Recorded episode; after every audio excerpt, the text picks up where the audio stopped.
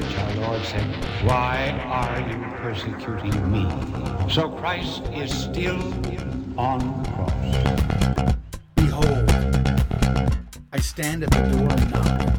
If anyone hears my voice and opens the door, I will come into him and eat with him,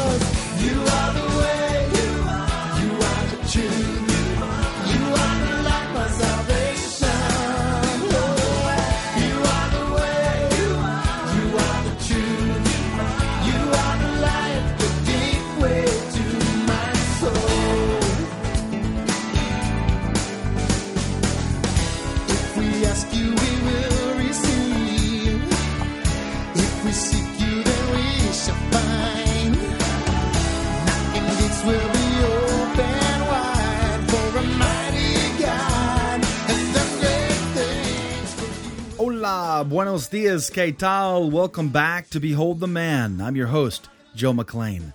That was You Are the Way by Steve Angrisano, and you can find more information about him on my website at www.catholichack.com.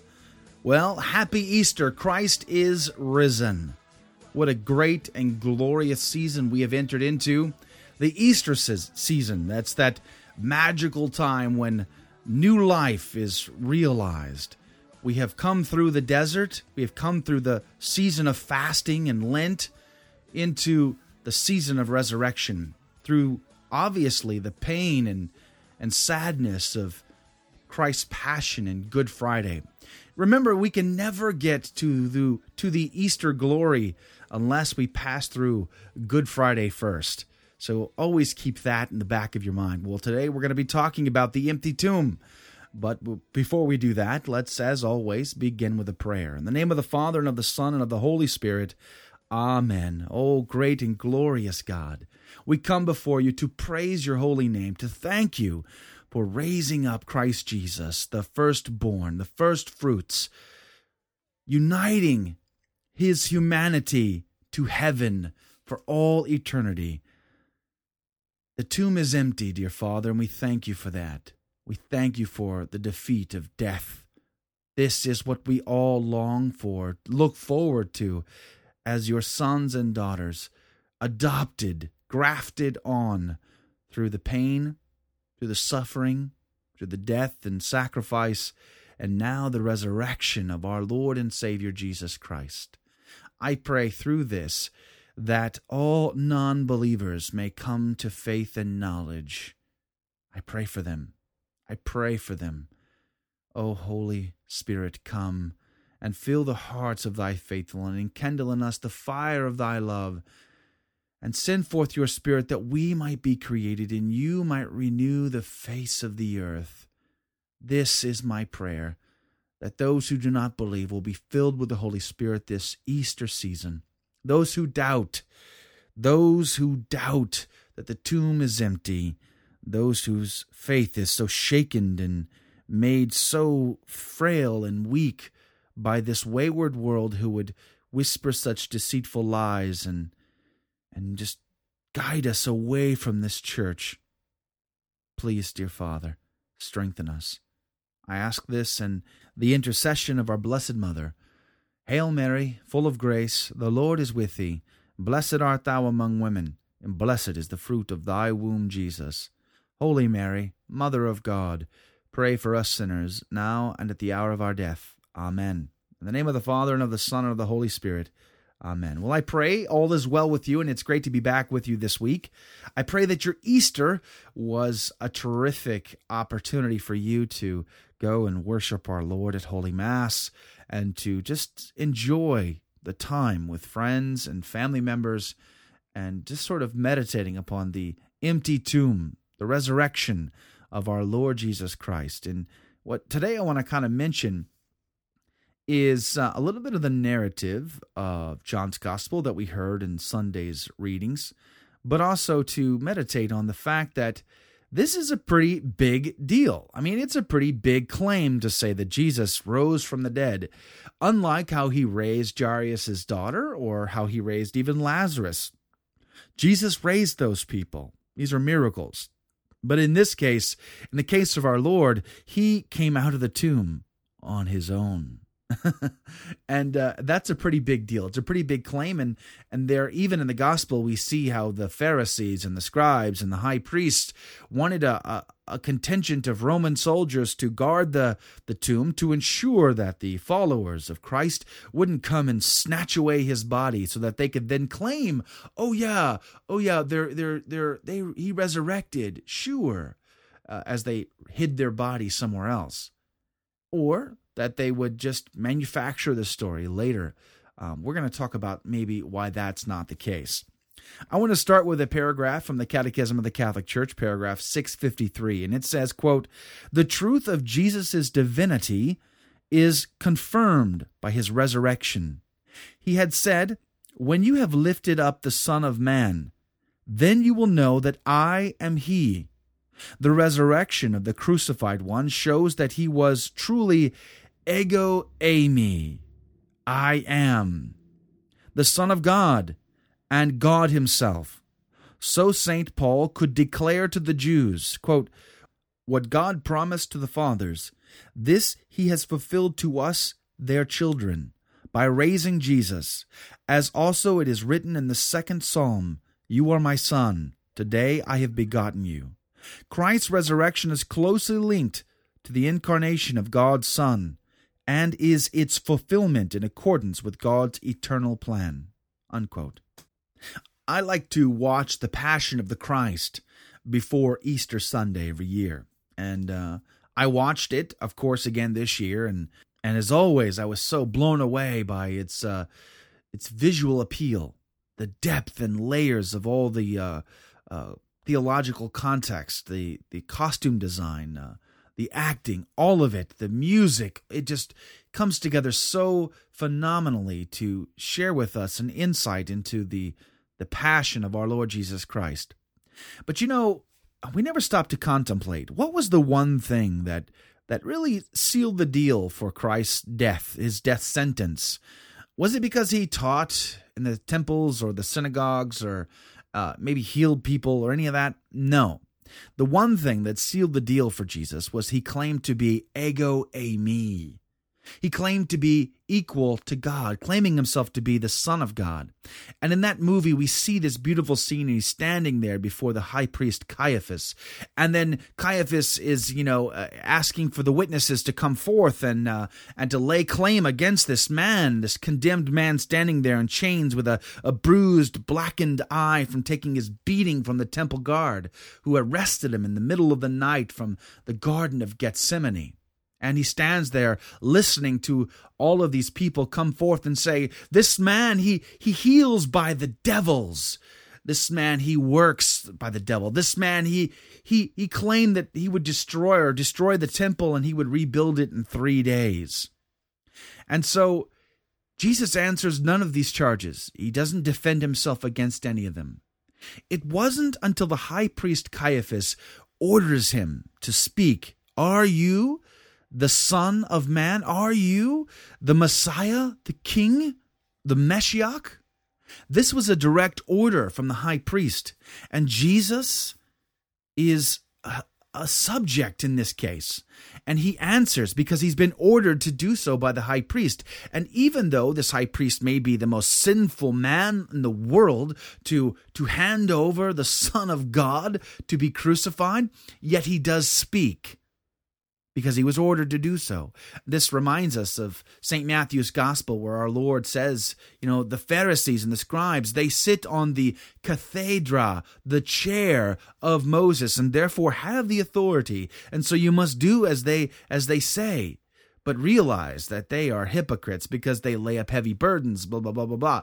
You know, so we see here that we recognize this authority, even though the office of high priest is, is currently occupied by a scoundrel who basically won it on an auction from the Roman Empire. And so when he's given a direct order, tell me, are you the Messiah, the Son of God? Jesus looks at him and says, ego eimi, which is the Greek words I am.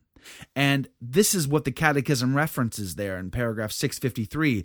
This takes us all the way back to Genesis and the burning bush there when Moses sees this uh, burning bush there not being consumed and he goes there and hears the voice of god commanding him to take off his shoes for the ground he is walking on is holy now, Moses, I'm going to be sending you back to Egypt. And there you will go to Pharaoh and you will say to him, Let my people go. Oh, but God, uh, my Lord, uh, who am I to go and do that? I have a speech impediment. I'm a nobody. I mean, they're, they're not going to believe me. Whom shall I say is sending me? Tell them, ego eimi is sending you. Tell them, I am who am is sending you. Jesus, what gets Jesus killed, what gives him the death sentence, is the fact that he claims to be ego eimi. I am, the great I am. He is God. This, in paragraph 653, is a confirmation of his divinity, this resurrection. He stands there and says to the Caiaphas, You will see the Son of Man ascending upon the clouds of heaven and sitting at the right hand of God the Father, quoting from the Psalms. This resurrection is a confirmation of his divinity. I find that to be very powerful. And we go on in John's Gospel, chapter 20, to read about this, this occasion of the empty tomb on that the first day of the week, which was Sunday. And Mary Magdalene and possibly some other women are going there to continue to prepare the body because he was uh, executed on Friday, and he gave up his spirit at the twilight, the uh, the hour of evening, about three p.m. And because the sun was going to be setting, and they needed to prepare for the Passover, they were not allowed to to spend any more time working on this, and he had to take his body off the cross. So they broke the knees of the other two criminals persecuted or uh, crucified with him, rather.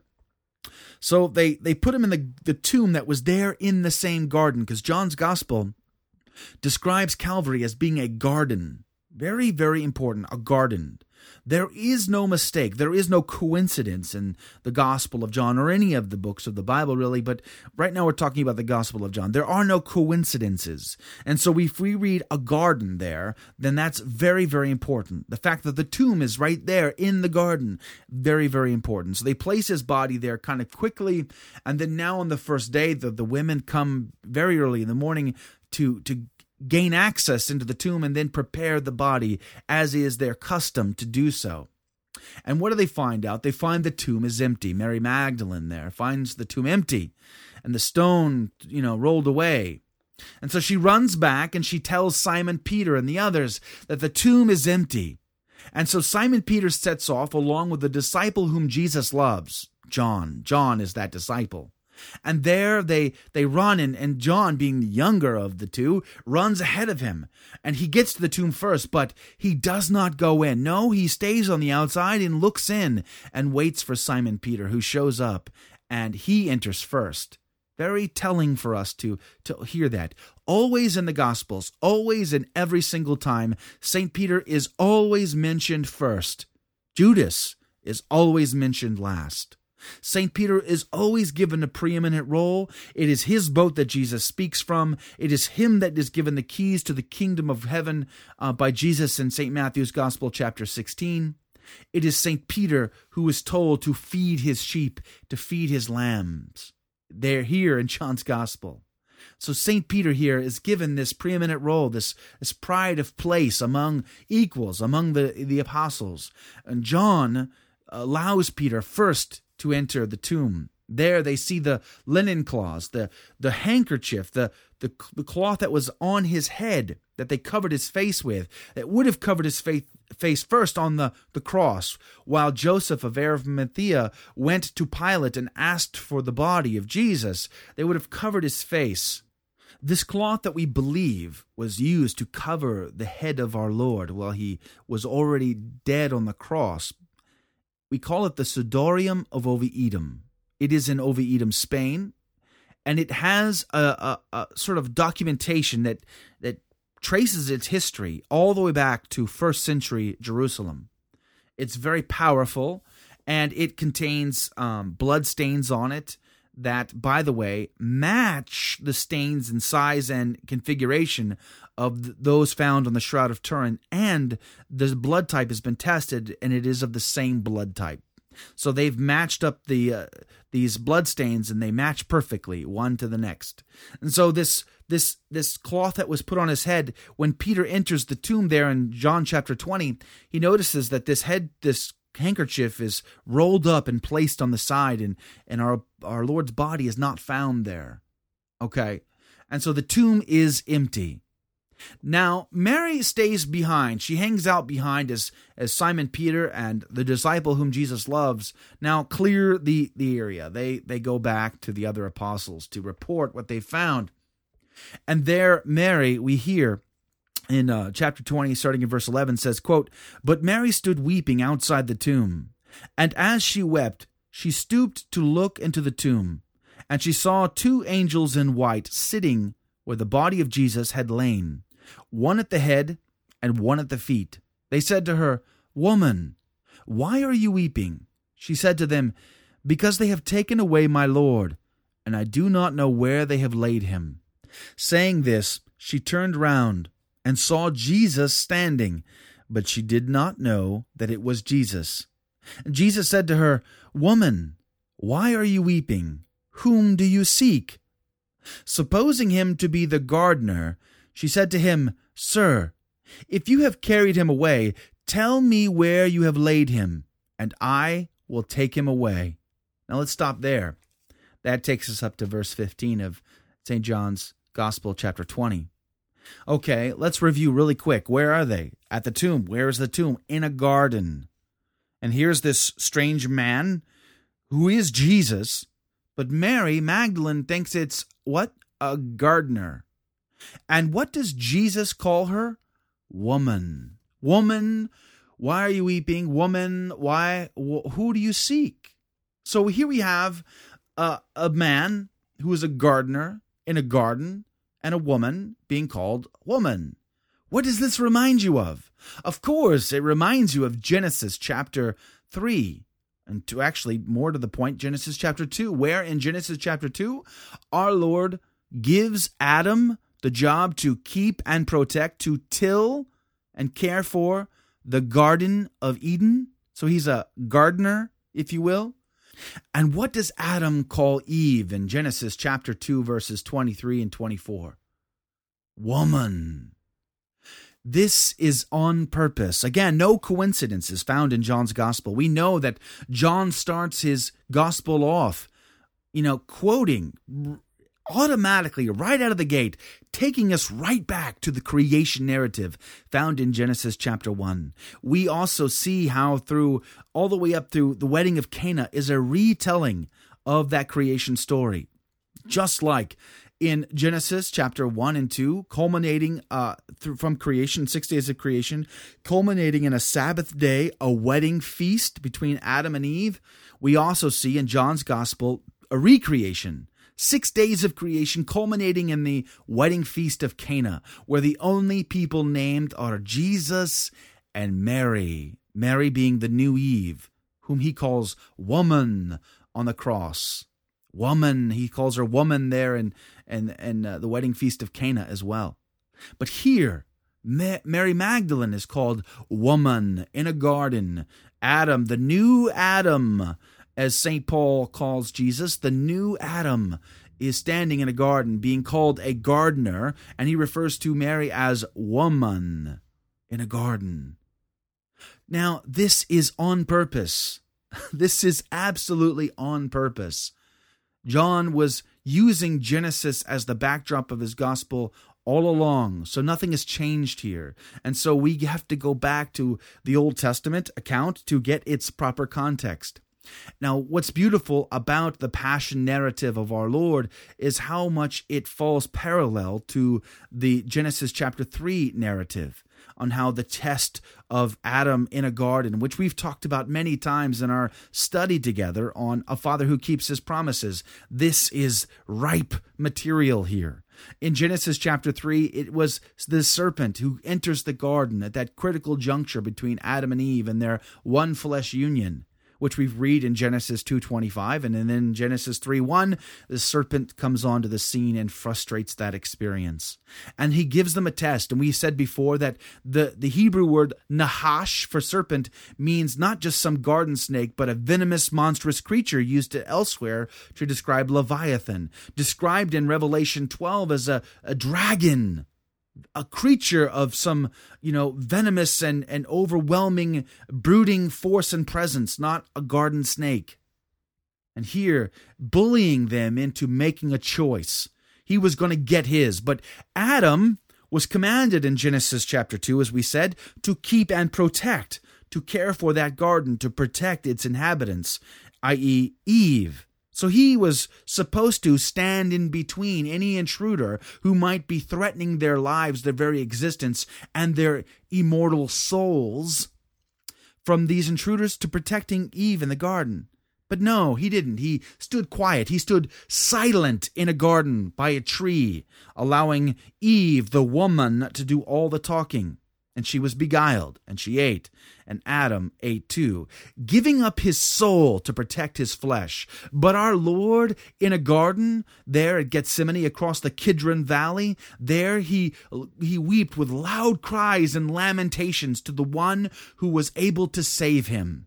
He cried out to, to God, Father, let this cup pass from me, but not my will, but thy will be done. He cries out three times. And in the end, he didn't cry out because he doubted so much. Maybe, maybe in a humanistic way that's possible, but he cries out to show us the difference between him and Adam. Christ in his humanity suffered knowing he was going to suffer through the cross, the torture of the whipping, the abuse, the mocking, and then eventually the agony of drowning in your own bodily fluids and asphyxiation because you couldn't raise up your body on the nails to breathe.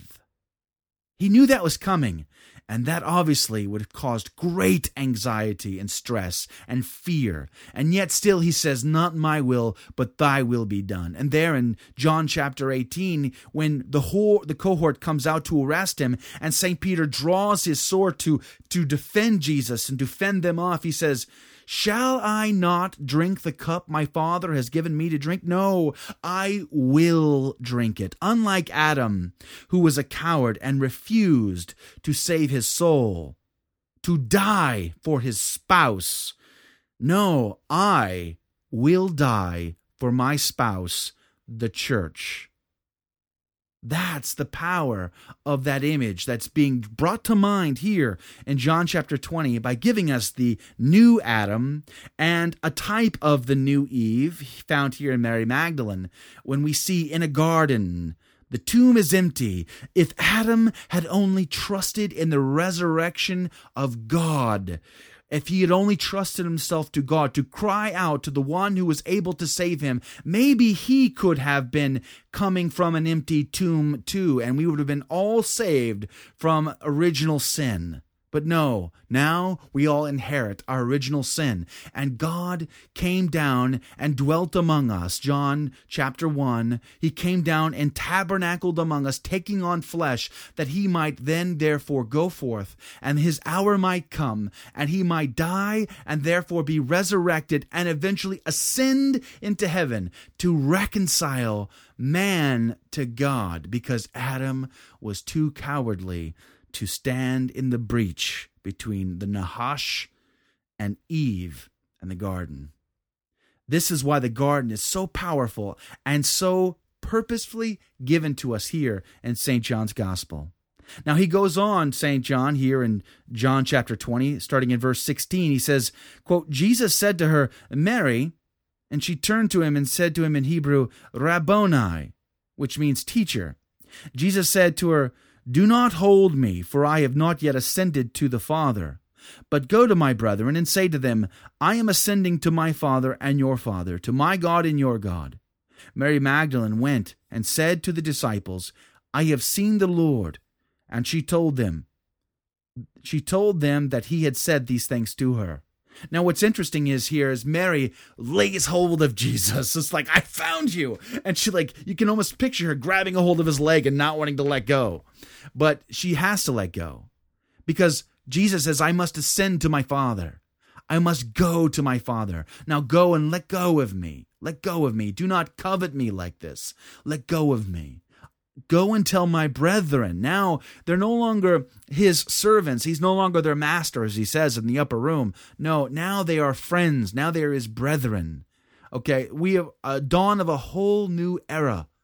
They were hiding as cowards in the upper room, and they will continue to be there until Pentecost comes. But now we see the dawn of a new era through the resurrection, the defeat of death our Lord, unlike Lazarus, unlike Jairus' daughter, who went back to normal earthly lives and lived earthly in earthly bodies, now the resurrected body of Christ is the first fruits. It's the firstborn. It's what we all have to look for, as our catechism tells us. This is what we're looking forward to the resurrected body. It's a glorious body. And God, He takes on this flesh, He, he kills it, and then is resurrected, and then it's united to God in all eternity in heaven.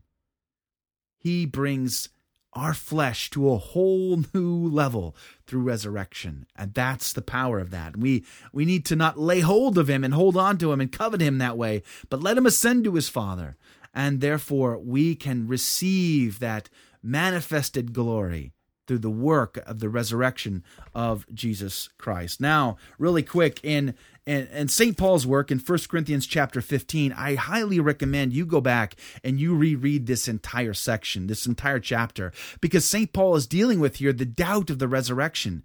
And St. Paul, he, he witnesses to this, he attests to this. This is around 56 AD, well after the fact, some 20 years after the resurrection, St. Paul is testifying to the, to the, the, the sheer importance of the resurrection to Christianity itself. He says, uh, quote, uh, chapter 15, starting in verse 3 For I delivered to you as of first importance what I also received that Christ died for our sins in accordance with the Scriptures, that he was buried, that he was raised on the third day in accordance with the Scriptures, and that he appeared to Cephas, then to the twelve. Then he appeared to more than five hundred brethren at one time, most of whom are still alive, though some have fallen asleep. Then he appeared to James then to all the apostles, last of all, as to one untimely born, he appeared also to me. Powerful stuff. He goes on to say in that same chapter, in verse 14 quote if christ has not been raised then our preaching is in vain and your faith is in vain if christ isn't raised then all of this is bunk this is why the National Geographic Channel and the History Channel and Discovery Channel, everybody else, is desperately trying to prove that the tomb is not empty. But I am here to tell you the tomb is empty. Hallelujah. Easter has come. Christ is risen from the grave. Well, that's going to do it for today's Easter episode of Behold the Man. Be sure and stop by the website for more information on the intro song and for links at www.catholichack.com. If you get an opportunity, I could really appreciate your support by subscribing to this podcast feed of the show on iTunes. And you can do that through a link on the website. Until next time, I'm praying for you, and I hope that you'll pray for me as well. Christ is risen. May God richly bless you. From the Catholic Underground.